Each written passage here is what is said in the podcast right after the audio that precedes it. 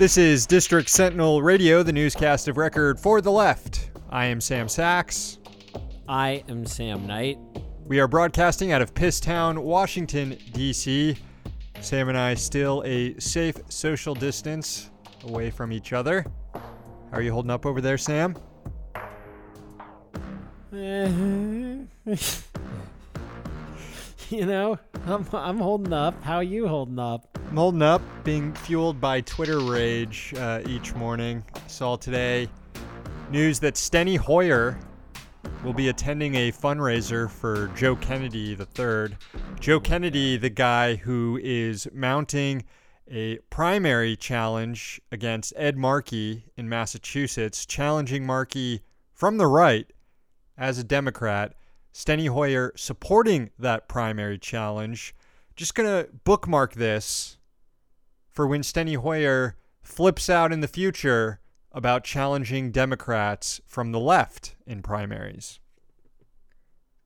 Speaking of challenging Democrats from the left in primaries, check out the campaign website of Mckayla Wilkes if you haven't yet. Yeah, of course, yeah, she's check challenging that out. Steny Hoyer. Yeah, uh, Mckayla Wilkes, friend of the show. Uh, more disclosure here: I did voiceover on another ad that Mckayla Wilkes uh, is out, uh, has released against Steny Hoyer. So, uh, This Yeah. kid racking up the uh, voice acting experience over here.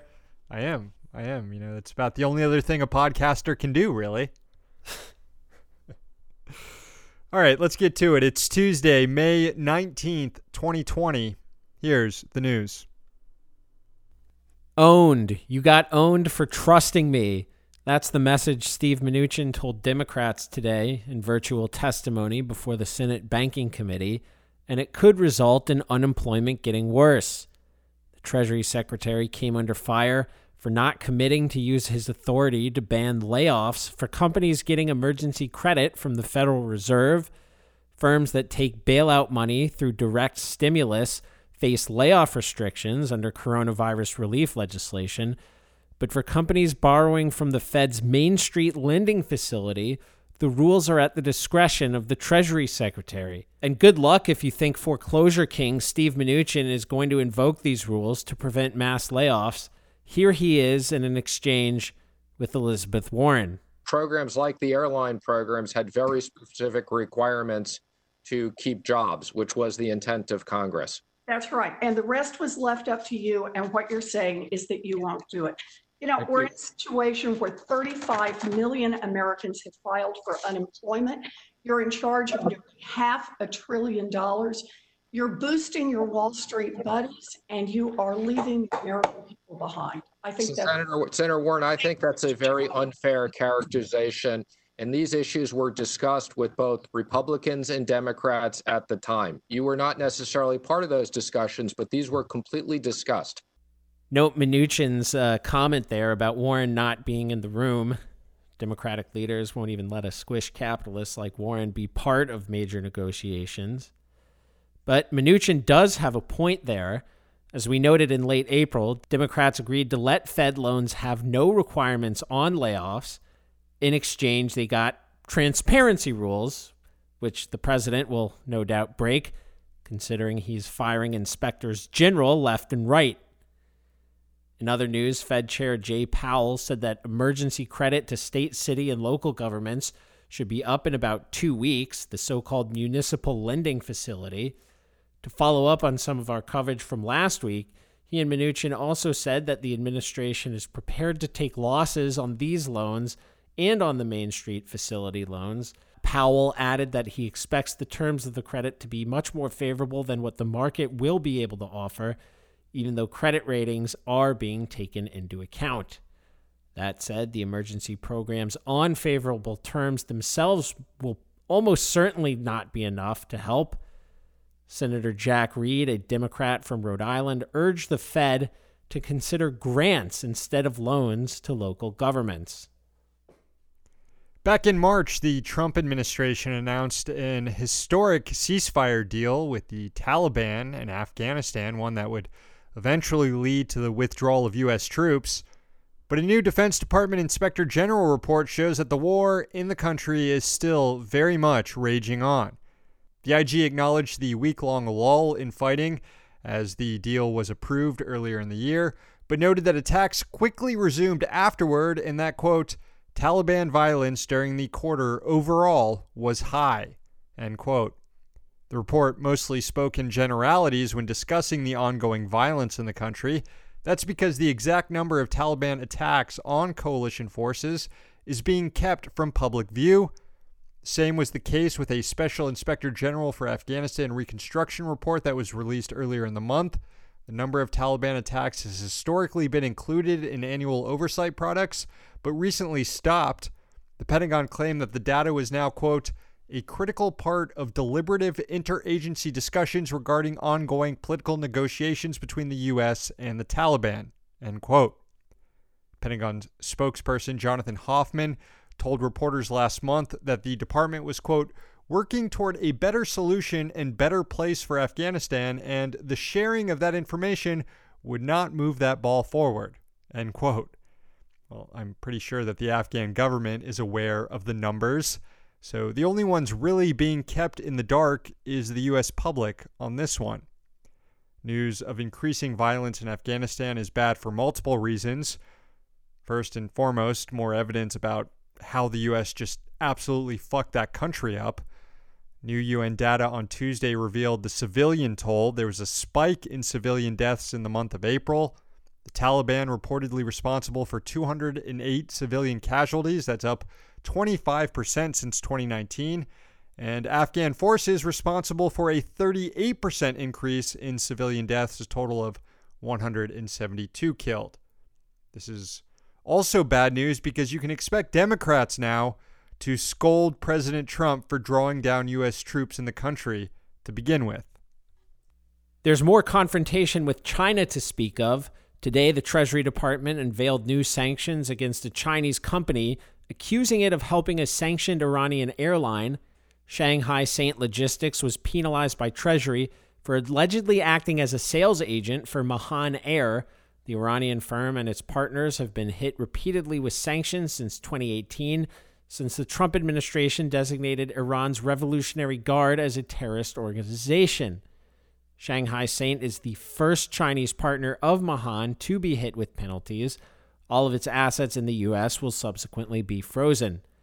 In a statement released today, Secretary of State Mike Pompeo hit out at the Chinese government.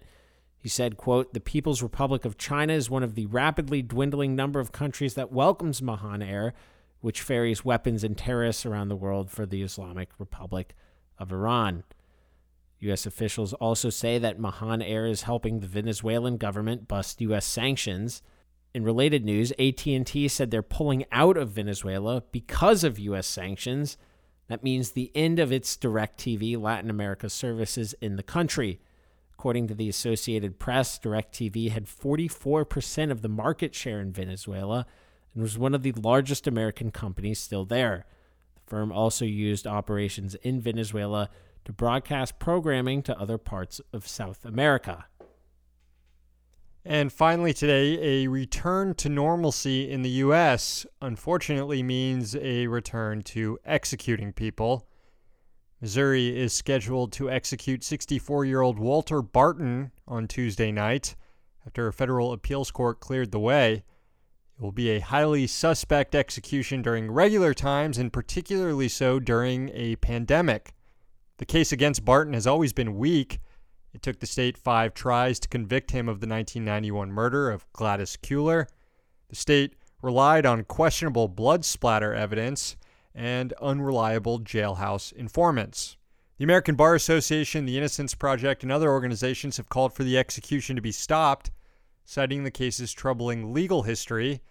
But Missouri Governor Mike Parson is just pushing right ahead. That's also despite the risks involved related to coronavirus risks to prison staff performing the execution, attorneys that need to be present, family of both Barton and the victim. Right now, it is very difficult for attorneys to do the necessary work to save their clients when there are travel restrictions and social distancing guidelines and economy shut down. It's the reason why executions in Texas are on hold. Even Texas has placed their executions on hold. There's a freaking public health crisis, but Missouri's pushing ahead. Not only that, drugs stockpiled by states to use in executions also have medicinal uses, especially right now. Last month, health professionals and scientists wrote a letter to states still practicing the death penalty, urging them to tap into their drug stockpiles to treat COVID patients. Quote, our research suggests that the drugs currently stockpiled by your states could be used to treat hundreds of COVID 19 patients, the letter said. So, states instead are like, why cure people when we can kill them instead? Truly psychopathic shit here from Governor Mike Parson. And not the best segue into haiku music, but here we are. Time for the poetry portion of the show where we read haiku for our new subscribers over at patreon.com slash district sentinel. Five bucks a month. You get access to all the bonus content we put out, plus your own poem written for you and read on the air. This is for Griffin. Hear the wind echo, the timeless cries of triumph I'm Corcus Bucksuth. Thank you, Griffin. I'm Corcus Bucksuth. I'm Corcus Bucksuth. I'm Corcus, Corcus Bucksuth. uh, this is for M. Quarantine shave time. Oops, I got bored and now the dog is shaved as well. Thank you, M. Finally, this is for Dan. T levels are low because of 5G towers. No further questions. Thank you, Dan, and thanks to all the new subscribers. Again, that's patreon.com slash district sentinel. All right, that is it for the show today. We've got a brand new edition of Chip Chat coming out on Wednesday. We explore the events in the Senate around the extension of Patriot Act surveillance authorities, and a new hope that it might emerge in the House to curtail surveillance authorities. All that's coming up with Chip on Wednesday. Then we've got a brand new Means Morning News on Thursday. And then we're right back at it with the Garbage Can Show for subscribers on Friday. We're here in oh, DC. Oh, and we have the uh, we have the Trash Future interview coming oh, out. Yeah, yeah, yeah. We're gonna interview the folks at Trash Future. We'll, we'll release that with. Uh, what do you think? Should we release that Thursday or on the Friday subscriber show? We'll figure it out. At some point, it's gonna come out. It's coming out soon, very soon. Yeah, Thursday or Friday. Maybe for subscribers, maybe not. So might as well subscribe just in case. Patreon.com slash District Sentinel. All right, that's it. We're here in you DC. will get a show if you subscribe. Definitely the Friday show garbage can, honor can, FOIA follies, or whatever we're calling it, where you get a you get the the inner look at the mind of of us journalists uh, trying to get information from, from the federal government. Yeah, it's well worth it. Well worth it. All right, we're here in DC, so you don't have to be.